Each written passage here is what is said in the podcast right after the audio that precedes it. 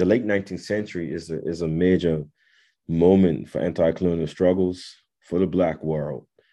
And it's not uncommon to see in the literature uh, the Battle of Adwa, 1896, Ethiopia defeats Italy, uh, the Zulu Wars. Uh, there was a ton of depictions of these these successful or these major anti-colonial wars against European colonialism. But Oceania is usually left out, and I just think I just think that's that's that's a problem. Um, you know, if we're trying to be really diasporic and how we look at black struggle.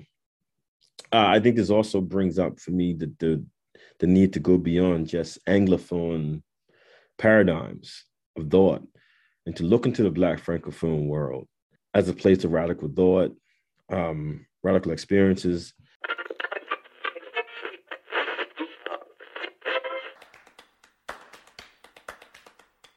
spaces that are completely segregated and racialized. What it is like to be, you know, queer and Arab and how difficult that might be, or how do you negotiate that? The destruction of the social cultural worlds of black people, of African people, those who were here before. Which kinds of bodies get disciplined and regulated through discourse, but also in actual practice? Hi, I'm Margarita Waku. I'm Caroline Honorien. And I'm Leopold Lambert. This is the Funambulist podcast, operating in parallel with the Funambulist magazine that engages with the politics of space and bodies. Our hope is to provide a useful platform where activists, academics, and practitioners build solidarities across geographical scales. Each episode, we invite someone we admire and learn from their experiences, research, and struggle.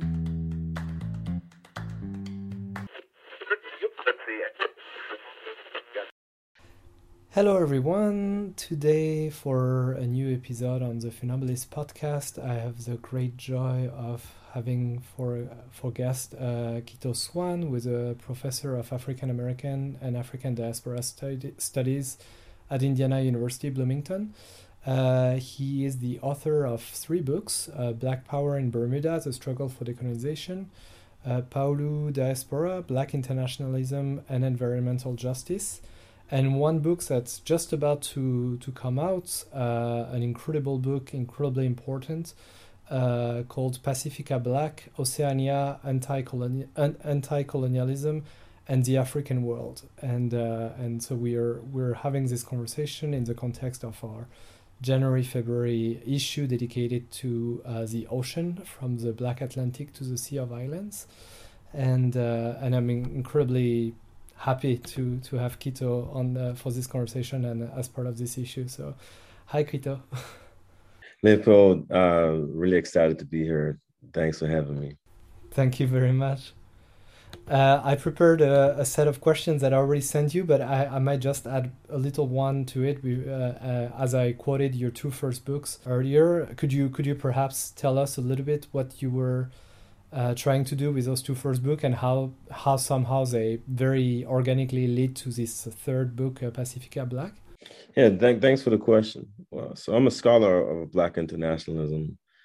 Um, you know, my earlier concerns with the Black world were centered around Black power as a global phenomenon. I'm also from the island of Bermuda, and so I grew up being interested uh, in learning more about Black power's impact in the island um, Black Power in Bermuda was an anti-colonial youth movement that really pushed back against British colonialism. The island is still the British colony. Uh, at the apex of the movement, Bermuda's British governor, his bodyguard, and also the British police chief of the island were all assassinated. And there was in 1972 and 73, a young uh, activist named Buck Burrows was eventually caught and hung in 1977 uh, for the assassinations and uprisings took place across the island. I was born in the 1970s, but given the British government's attacks on Black Power and propaganda regarding Black Power, this entire intense movement was relegated to a crazed gunman shot the governor one night, as opposed to this was an intersection with a global movement of Black power that was impacting the entire world. Um, so I was trying to capture that story in the first book, Black Power in Bermuda. Uh, one of the key architects of the movement was a young Roosevelt Brown, also known as Pauulu Kamarakafego who organizes the first International Black Power Conference in Bermuda in 1969, which is attacked by the British, the French, Canadian, and local white Bermuda governments. Um, during a conference, he's invited to Australia by a group called the Aborigines Advancement League, which was a Black Power formation out of Melbourne. Uh, he travels to Australia. This is all 69, 1970.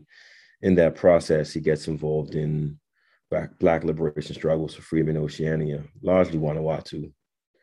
And so the second book, Pauulu's Diaspora, I was attempting to trace his international travels. He also spent time in Cuba.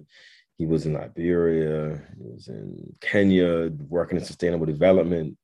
Uh, you know, your background in architecture, Leopold, you appreciate um, his intersections with ecological engineering and Pan Africanism. He organizes the Sixth Pan African Congress, which takes place in Tanzania in 1974, and he invites leaders from Vanuatu struggle to that meeting. So his life was this, this interesting intersection with the Black Pacific. But in documenting his travels across Africa, the Americas, and Oceania, I became really interested in Oceania's other liberation struggles uh, which produces Pasifika Black, which is centered on a number of political movements, Black political movements across Australia, Fiji, uh, Kanaky slash New Caledonia, Vanuatu, and also Papua New Guinea. Thank you, thank you so much. And so, moving on to to this book that's coming out in uh, in March 2022 um, which is entitled Pasifika Black and uh, is being published at um, uh, at NYU Press. Um, so that if we start with the title itself, Pasifika Black, this suggests uh, as Pasifika as an adjective and Black as a noun that your primary goal might have been to make Melanesia surge into the global discourse on blackness, which tends perhaps to be quite Atlantic centric even more even more than to make blackness surge into the political history of Oceania. Is do you, is that a correct assumption? And if so, could you speak to to this necessity to multiply the sites from where blackness is articulated? Yeah, it's it's, it's a great question, and uh, it is a pretty accurate assumption. Um, you know, I was thinking a lot about what what does or would or did blackness and race look like from the perspective of Oceania and the Pacific, if you centered the Pacific in the discussion, what does blackness look like? Um, and I was interested in going beyond the Atlantic formations because I think ultimately times Atlantic formations problematically have encouraged us, at least mainstream history, to look at African history as something that starts with the Atlantic slave trade. And clearly, African history does not stop with the Atlantic slave trade.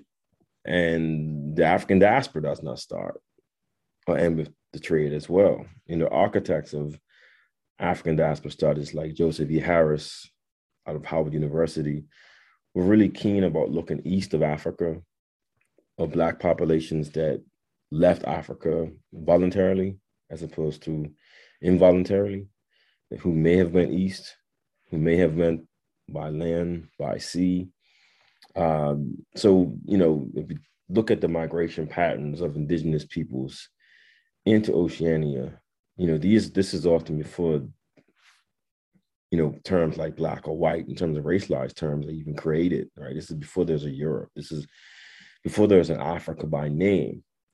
Uh, how do you conceptualize those experiences and how do we give some agency, at least some recognition that as these Atlantic formations of race of being codified, they're in conversation with systems of enslavement, colonialism, um, white patriarchy across the world. In other words, the creation of the quote unquote Negro of the Americas is in the same moment of the creation of the, the cannibal of Melanesia, or Malekula that's part of the same conversation. Um, the racial hierarchies that are created, you know, they span Atlantic, Pacific, and Indian Ocean worlds. So in, in that context, if you looked at the experience of people who were racialized and colonized as being Black in Oceania or the Pacific, what does that mean, right? And also, you know, I was interested in what are some of the specific ways in which communities racialized as Black identified with Black political movements outside of Oceania? As opposed to saying, you know, simply saying phenotypically these persons look Black, mm. and therefore this is what Black is. Um, I'm, I'm really keen about intentionality. And so, how do these communities actively display the sense or critiques of Blackness uh, in Oceania? And I also was interested in how some of the major architects of movements like Pan Africanism or Ethiopianism engage the Pacific in their conceptions of Blackness. So, for example, the UNIA and Marcus Garvey, you know, they had a they had a notion of Oceania, uh, Aimé and Negritude. Um, you know, they also saw Oceania as part of this broader Black world as well. So I was trying to say a lot in the title, and often also you can't say everything in a title, but also it was a uh, I was finally saying to uh, Bislama, you know, creolized and also national language of Vanuatu, um, you know, Spence Pacific. So I was speaking to that. I was also speaking to Pasifika, which is sometimes problematically utilized in the region, but also really historic, coming out of um, uh, Maori political struggles as well and engagements with Pasifika as a broader, a term of, of I would say, you know, ethnic solidarity across the the European created boundaries of Melanesia, Polynesia, Micronesia. I was trying to kind of speak beyond that as well.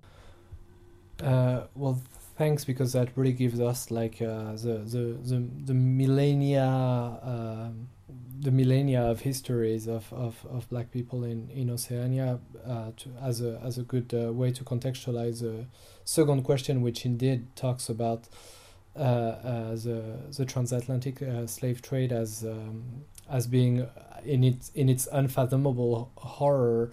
It tends to situate the enslavement of black people to the South Atlantic, uh, at times sometimes associated with the Indian Ocean. I mean, especially with the the history of um, of uh, well the, the history of, of the slave trade on the on the east coast of the African continent, uh, and your work brings brings back into focus the horrifying practice of what has been called uh, blackbirding in Melanesia. Could you tell us about it?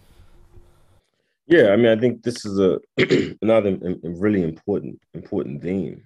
Obviously, we're talking about the Atlantic slave trade, trading human beings, we're talking at least some 12 to 15 million uh, people. So by no way, shape, or circumstance, you know, what I suggest we should minimize our study of not just slavery in the Atlantic world, but also its impact in modern day capitalism, its connection with colonialism, and the current world we find ourselves. And similarly, I think we should also give more focus to that experience in the Indian Ocean, along the Arabian Peninsula, uh, systems of enslavement that occurred before the Atlantic. Once again, African diaspora studies was always curious about, you know, these phenomena. African diaspora studies predates the notion of a Black Atlantic, at least in terms of where scholarship has centered discussion on diaspora. I think we've we've went in a different direction. Um, but Blackbird in, in Melanesia is another one of these examples of you know how we must be vigorous when we think about the human capacity to exploit others. Right? In, in the 19th century, uh, at least some, some 70,000 individuals are captured from primarily Vanuatu, more largely Melanesia, and taken to forcibly taken uh, to work on sugar and, and cotton plantations in Queensland, Australia, but also cotton plantations in Fiji.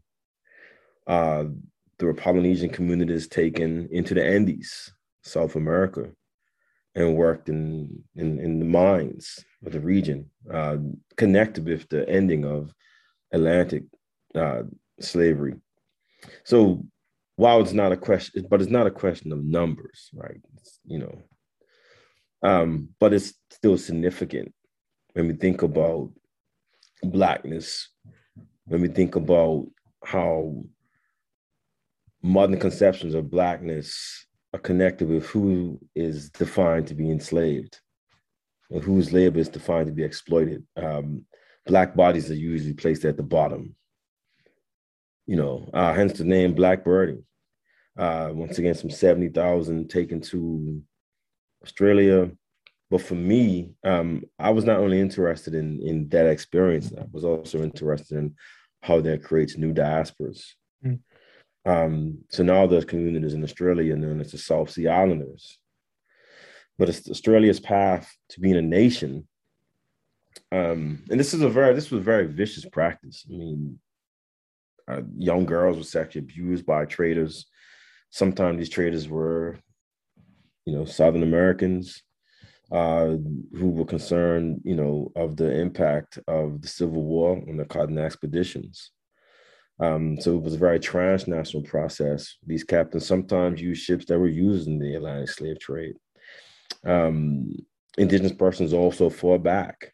Right? You have a number of payback killings where European missionaries are killed in response to, you know, community members disappearing from places like Tanna in Vanuatu.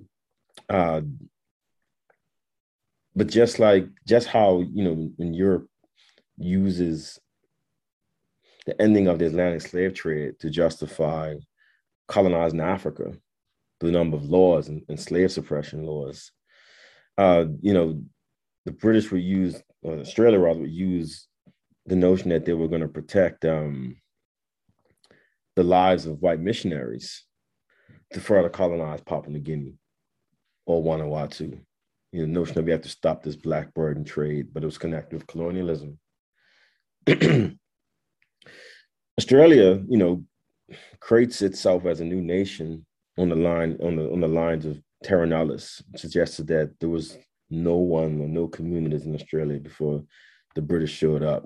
So part of the White Australia policy were laws to deport these thousands of, of laborers who now had formed families and lived in Australia. And they deported hundreds, if not thousands, at the turn of the century, and turn of 1900 rather. But some stayed. Um, and I was interested in how the conceptions of diasporas and blackness become part of do did did that experience, which is not simply a Aboriginal experience of, in, of indigenous Australians. How does it impact internationalism in the era of Black Power? That was one of my, my questions. I was interested in how civil rights leaders in Australia, like Faith Bandler, whose father was blackbirded, who was politicized by his stories, and he was adamant that he was enslaved, even though Australia claimed that this not this is not a story of slavery. You know, they claim these folks were, were paid. Um, South Sea Islanders, you know, really vividly said, suggested, and, and stated otherwise. But Faith Bandler talks a lot about how this sparked her political consciousness. Uh, Patricia Corwer becomes a major Black Power activist. She's actually one of the activists in the Aborigines Advancement League who invites Pauulu Kamarakafego to Australia. Um, she goes to the United States in 1970 to, to, a conference called the Congress of African Peoples in Atlanta, which is a really major moment of Black power. And on her return, instead of going to Australia, she wants to go back to Vanuatu. She wants to go home. So, in the space of Pan Africanism, for her home in return is going to back to Vanuatu because that's where her her family were blackbirded from. Uh, while she's there, she's surveilled by the British and the French governments who are concerned that she's handing out red, black, and green badges. They know she's attended a Black Power conference and she's put on the stop list. And years later, she's denied entry in, in, into the country. So those things for me, this, the notion of blackbird is not simply just a 19th century experience. It has a lot of relevance in terms of citizenship, in terms of colonialism and Black political thought in the era that I'm looking at, which is really the 1960s, 1970s, and beyond.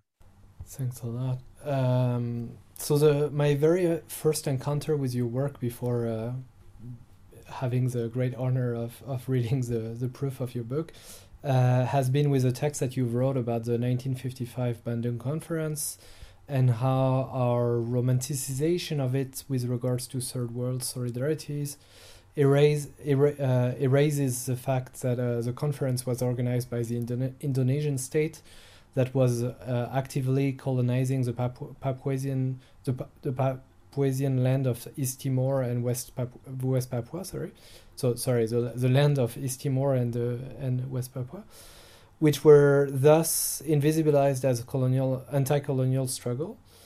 Um, can you perhaps talk about about this as well as the forms of solidarities that have been extended to them from the African continent? I'm, I'm thinking in particular of of Senegal with West Papua and Mozambique with East Timor. Yeah, this is this is for me was was was something else. um, and you know, I, I wouldn't necessarily say um, you know the the the broader project of Afro-Asian solidarity. Uh, you know, for me, I wouldn't say it's simply um, romanticization. Uh, I do think that at times we do romanticize, but I do think there's a lot of relevance and significance to you know the notion of Afro-Asian solidarity in regards to colonialism. Um, but I had to reconcile that with you know, the problematic space of Bandung, which is still used as a critical rallying point for conversation of Afro-Asian solidarity from Malcolm X, uh, the Black Panthers. Um,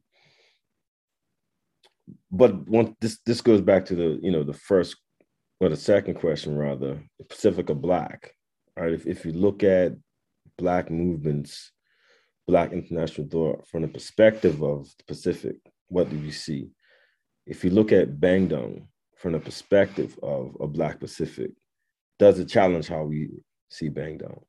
And if we've raised the question from the perspective of West Papua, or West Papuans who very firmly have identified with the Black world, it's also a place of problematic um, colonialism.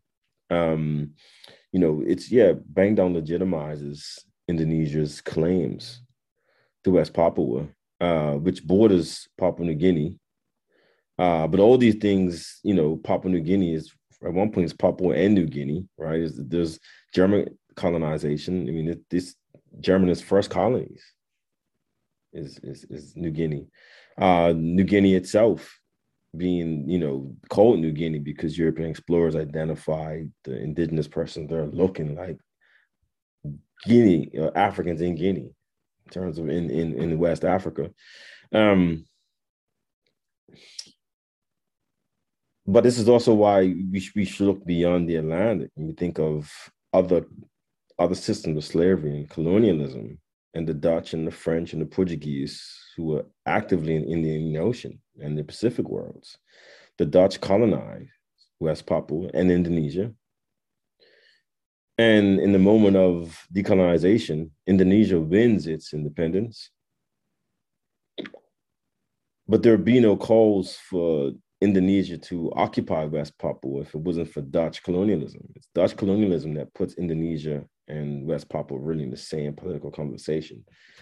West Papuans would say ethnically, historically, racially, they're not Indonesian. Um, and they rather they identified as being Melanesian or being black. And identifying with Melanesia also suggested identifications with Africa, the black world.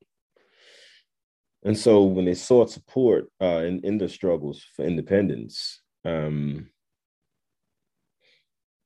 one of the statements that came up was that they were having some activists stated they were having issues convincing some person in the black world um, of the NEAF independence because these individuals were blinded by Bandung. And that's that became the title of, of the piece, Blinded by Bandung.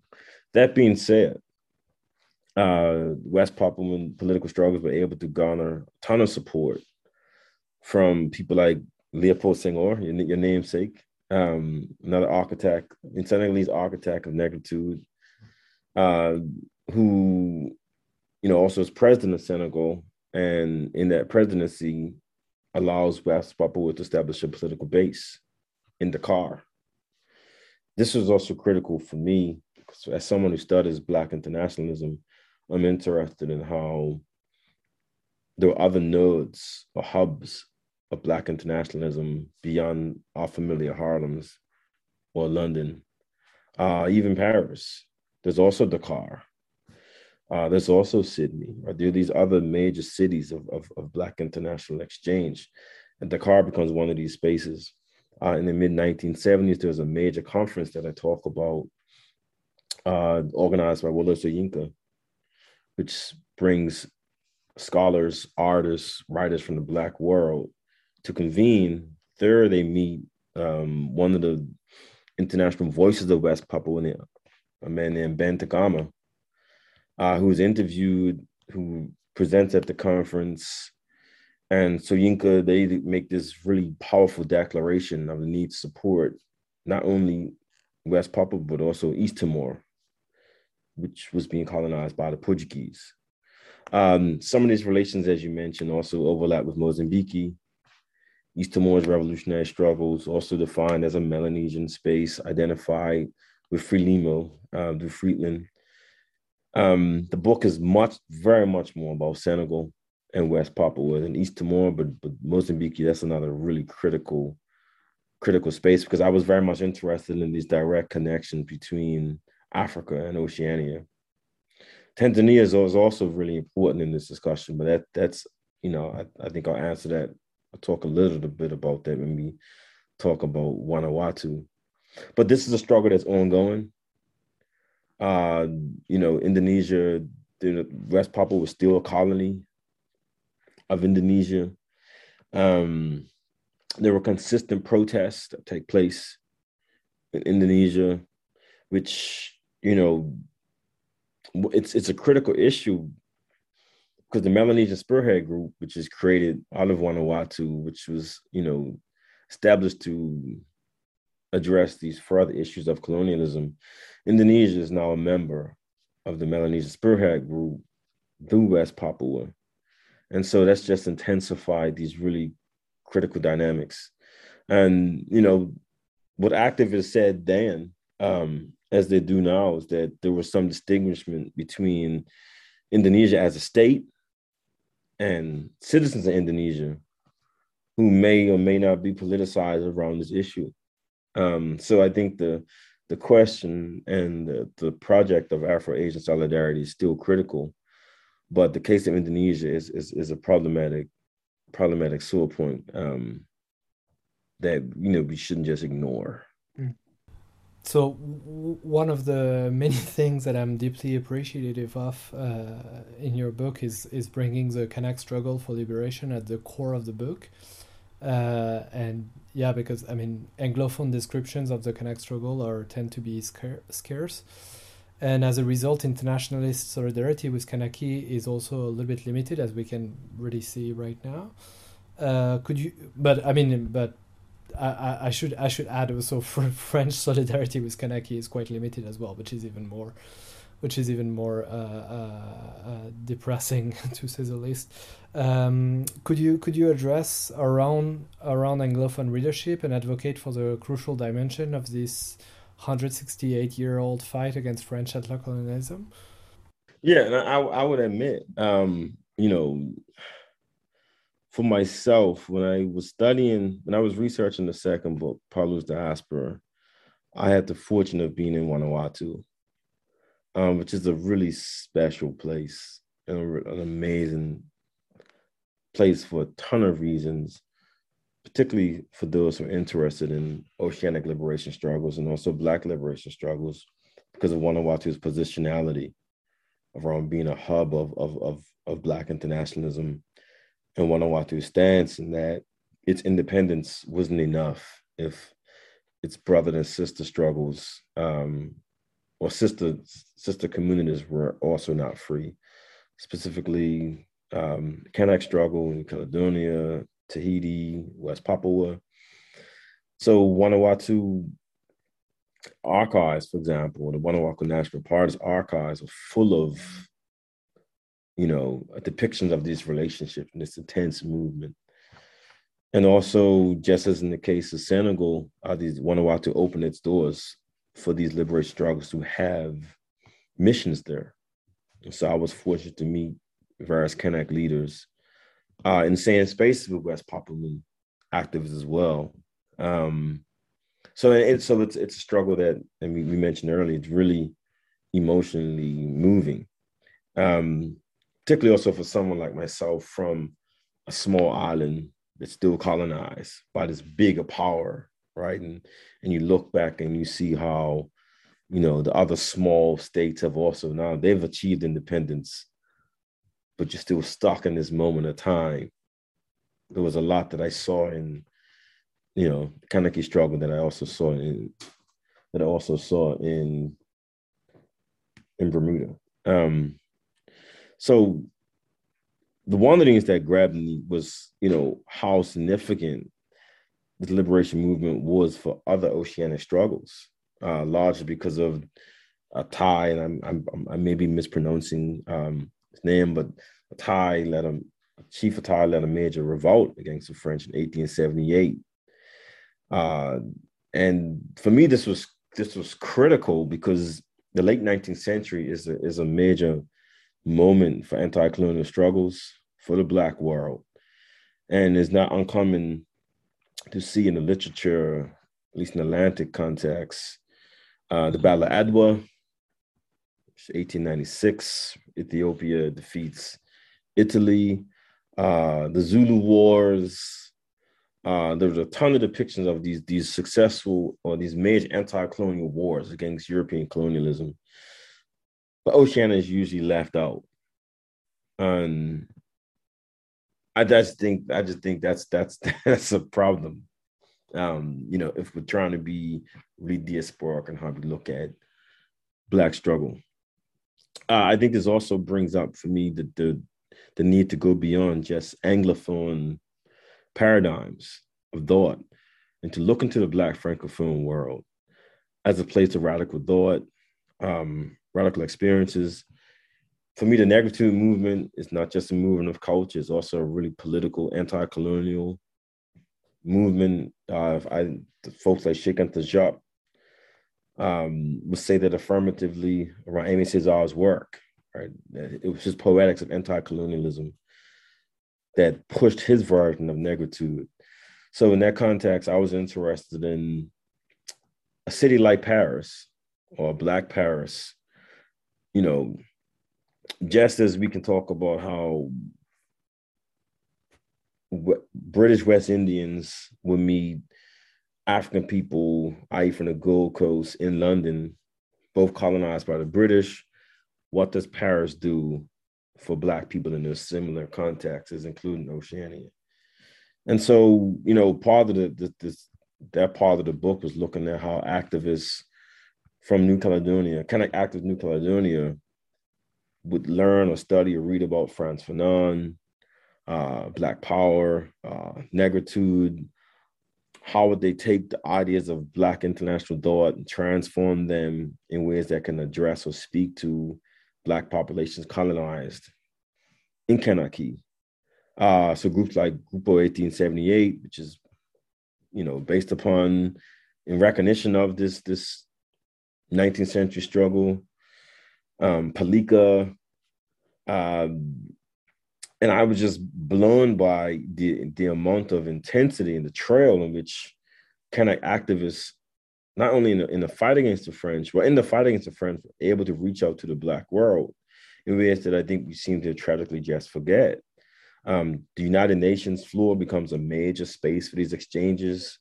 You have Black anthropologists like Angela Gilliam, who work with activists like Déwé Gorodey, uh, another Kanak leader who travels across the world through women's groups, um, uh, literature groups, Black Power, you know, political imprisonment, there's so much in this kind of struggle that I think, you know, we could learn from. Um, and also, I think the struggle has needed support.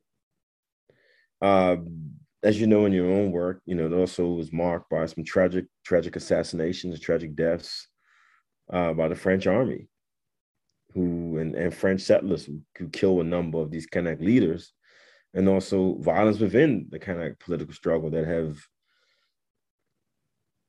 I would say, emotionally um, upset the movement for, for several decades. So a part of this section of the book was also about trying to draw attention to this ongoing struggle, just like in West Papua. Um, because you know it's, it's not yet free. There's still the Department of France.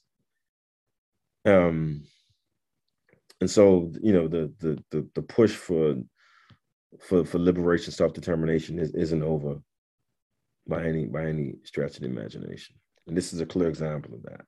In, indeed, and uh, and uh, one of the biggest lies that uh, the the French colonial authorities have managed to have managed to spread in Kanaky is is the denigration of uh, of Vanuatu um, Vanuatu since 1980 and its in its independence. Uh, I mean, clearly, I think it's uh, we've we've heard from you how important Vanuatu is in in in the argument you're articulating, and so let's let's talk about that with this uh, victorious struggle um, against like this quite remarkable British French colonial condominium. Uh, Walt, Walter Lini may be its most known figure as the country's first prime minister. Could you could you perhaps talk about his fights with uh, Vanua, Vanuatu Party, and then for the Melanesian political unity? I mean, you already you already sort of already touched upon it, but perhaps we can go deeper and uh, his solidarity with Kanaky in West Papua, as well as the creation of what he called a Melanesian socialism? Sure. Um, yeah, as mentioned, you know, Vanuatu is, is a fabulous space. Um, but this, but this section of, of the book also highlights is the critical role that Black liberation theology plays in Black liberation. Walter Lini was an Anglican minister. His father, um, you know, practiced indigenous um, spiritual beliefs. So he was raised with that context. He was raised with an affirmation of indigenous folklore, spiritual traditions, which, and I would say him and also his sister Hilda Lini, who was a critical leader in the Vanuatu Party's women's wing. Um, Walter Lini is is very much a, a Pan Africanist. Um, you know, his his name if you if, if you look at the pantheons of, of Pan-Africanism, you won't see Walter Lini's name. Uh, but you know, Walter Lini should should be there. Um, the Melanesian socialism, you know, part is, is really striking because the party was really interested in what Julius Nyerere was doing in Tanzania. And I mentioned Pauulu Kamarakafego he ends up in in Vanuatu at the time in, in the mid 1970s, in the Hebrides, and he invites uh, Barak Sope, who's a major um, voice to Vanuatu Party, who was involved in liberation struggles or organizing Vanuatu's liberation struggles as a student at University of South Pacific. Um, the Vanuatu Party also had students studying at the University of Papua New Guinea, which was an, a major space for transforming Melanesia from being a really negative colonial term to a term of, of Black modernity. Uh, there are networks across UPNG in Papua New Guinea, University of South Pacific, Fiji, um, that the Vanuatu Party is benefiting from. They're benefiting from these relationships, and also with Pauulu Kamarakafego who connects them to a broader Black world beyond the Oceania. Uh, he organizes for them to come to Tanzania. So the delegation has a chance to look firsthand and see what Nyerere is doing with what he's calling African socialism. Uh, Ujamaa, what they call the Ujamaa system, which was really system of village development at the village level. So what Walter Lini is actually trying to do in Vanuatu is that same idea around a paradigm of Melanesia and once again, Melanesia is being recodified academically, politically from UPNG. um, through a number of Waigani seminars, and this is this is really this is really important uh, because if you're going to have a nation, the, the one of the first questions is how what's development mean, and what we develop along the lines of neocolonialism, as we see in Africa. Uh, and let's pause for a second because Vanuatu's struggle, right, is the mid 1970s. So they also have the advantage of seeing what is taking place in Africa in terms of decolonization and the pitfalls of nationalism. So they're trying to avoid Africa's route. They're not able to achieve independence until 1980 because, as you mentioned, this is vicious fight against French and British colonialism. They're colonized by both nations at the same time. There are different sets of laws. There are different courts. There are four different courts in Vanuatu one for French citizens, one for British citizens, a native court, and then a mixed court administered by a Dutch and, and Spanish judge. Uh, to the extent that activists called it a pandemonium. So the British, you know, the British would say the French were pushing things back. The French are saying it's the British fault. Uh, so for, for the New Hebrides National Party, which Lini had founded, I believe, in 1971, they had to look internationally for broad support. And for them, this was the Black world. And Pauulu Kamarakafego was a, a really critical figure in this dynamic. Um, he had extensive connections at the United Nations. As I mentioned, he's a cornerstone Black Power activist, Pan Africanist. And he actually is deported from Vanuatu in the mid 1970s by the British, who had considered flying in troops from Fiji, uh, Hong Kong, or Britain to extract him, and also to prepare for an uprising by members of the Vanuatu Party who had no idea that this was even taking place. And I'll, I'll end by saying um, this one critical moment where Pauulu was arrested by the police, is taken to the main airport to be deported. This is 1975. The party had its members um, drive to the airport. They drove into the tarmac. They parked their cars in front of the plane. Uh, Barak Sope, for example, shouts Black Power at the pilot.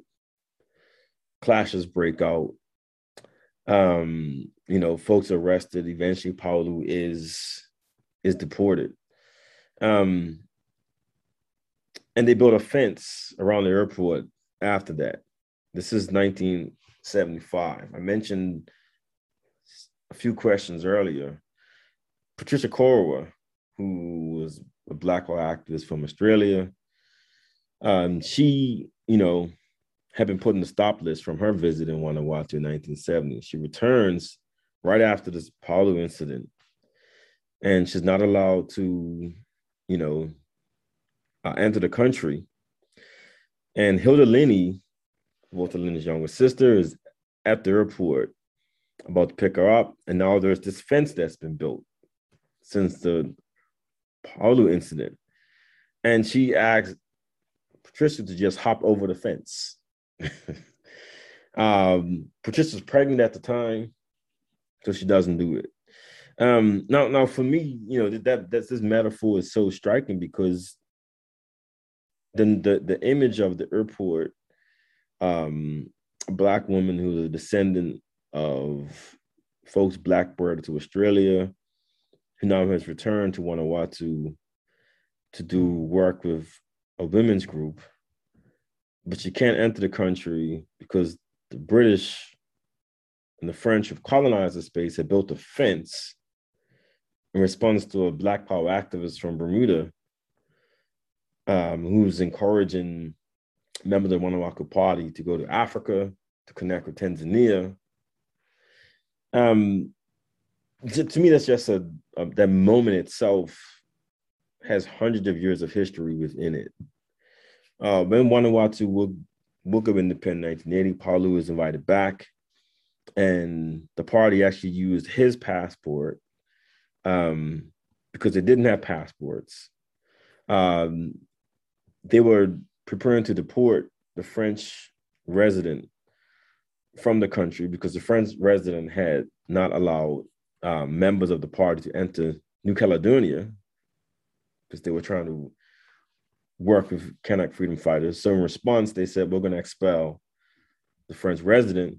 They used Pauulu's passport, the dimension of his passport, um, for the stamp that would they, would use to expel the French because they didn't even have passports because of British colonialism. So I just thought to me that was also really striking. Um, it's it's like the, the Bob Marley song, the stone that the builder refused will always be the head cornerstone. It's Pauulu's passport that's used to now deport the French um, from Vanuatu. And I mean, there's a lot more I could say about about that struggle, but Vanuatu is to understand oceanic liberation struggles, the potentials and the pitfalls of Melanesian solidarity, um, questions of nuclear free Pacific. Um, it's it's it's the place. Wonderful. Perhaps uh, as a as a last question, can you tell us a little bit about the photo on the cover of the book? So, the photo is from the mid 1980s. Uh, the the the artist, the photographer is Bruce Canoe, who was in New Caledonia. Um, well, I'm sure. I guess you you you'll put it up for your your listening audience The website. There's a there's a young Kanak girl uh, holding a rifle. Uh, this is right on the cusp of a major occupation of Kanaky by the French army. And so it, it speaks to the intensity of the moment. Um, you know, the notion that, that, that a young girl has to be prepared to fight for freedom um, in our own community is really striking. And at this moment, a number of Kanak leaders are being killed or about to be killed and assassinated by the French. Um, I thought it said a lot. Um, and it also, once again, speaks to the intensity of the struggle that's still continuing. Great. Well, thank you so much, Quito, for this incredible conversation. And uh, and again, like I, you know, you said how Walter Lini should be like in the pantheon of, of Pan Africanism. I think your book should be also very much in all those Pan African books. So thank you. That's that's that's that's humbling to hear that. Thank you. I honestly would not know how we could do this ocean issue without this conversation. So I'm I'm so glad we had it. Thank you again so much. Thank you. Thank you. I'm happy to come back anytime. good, great.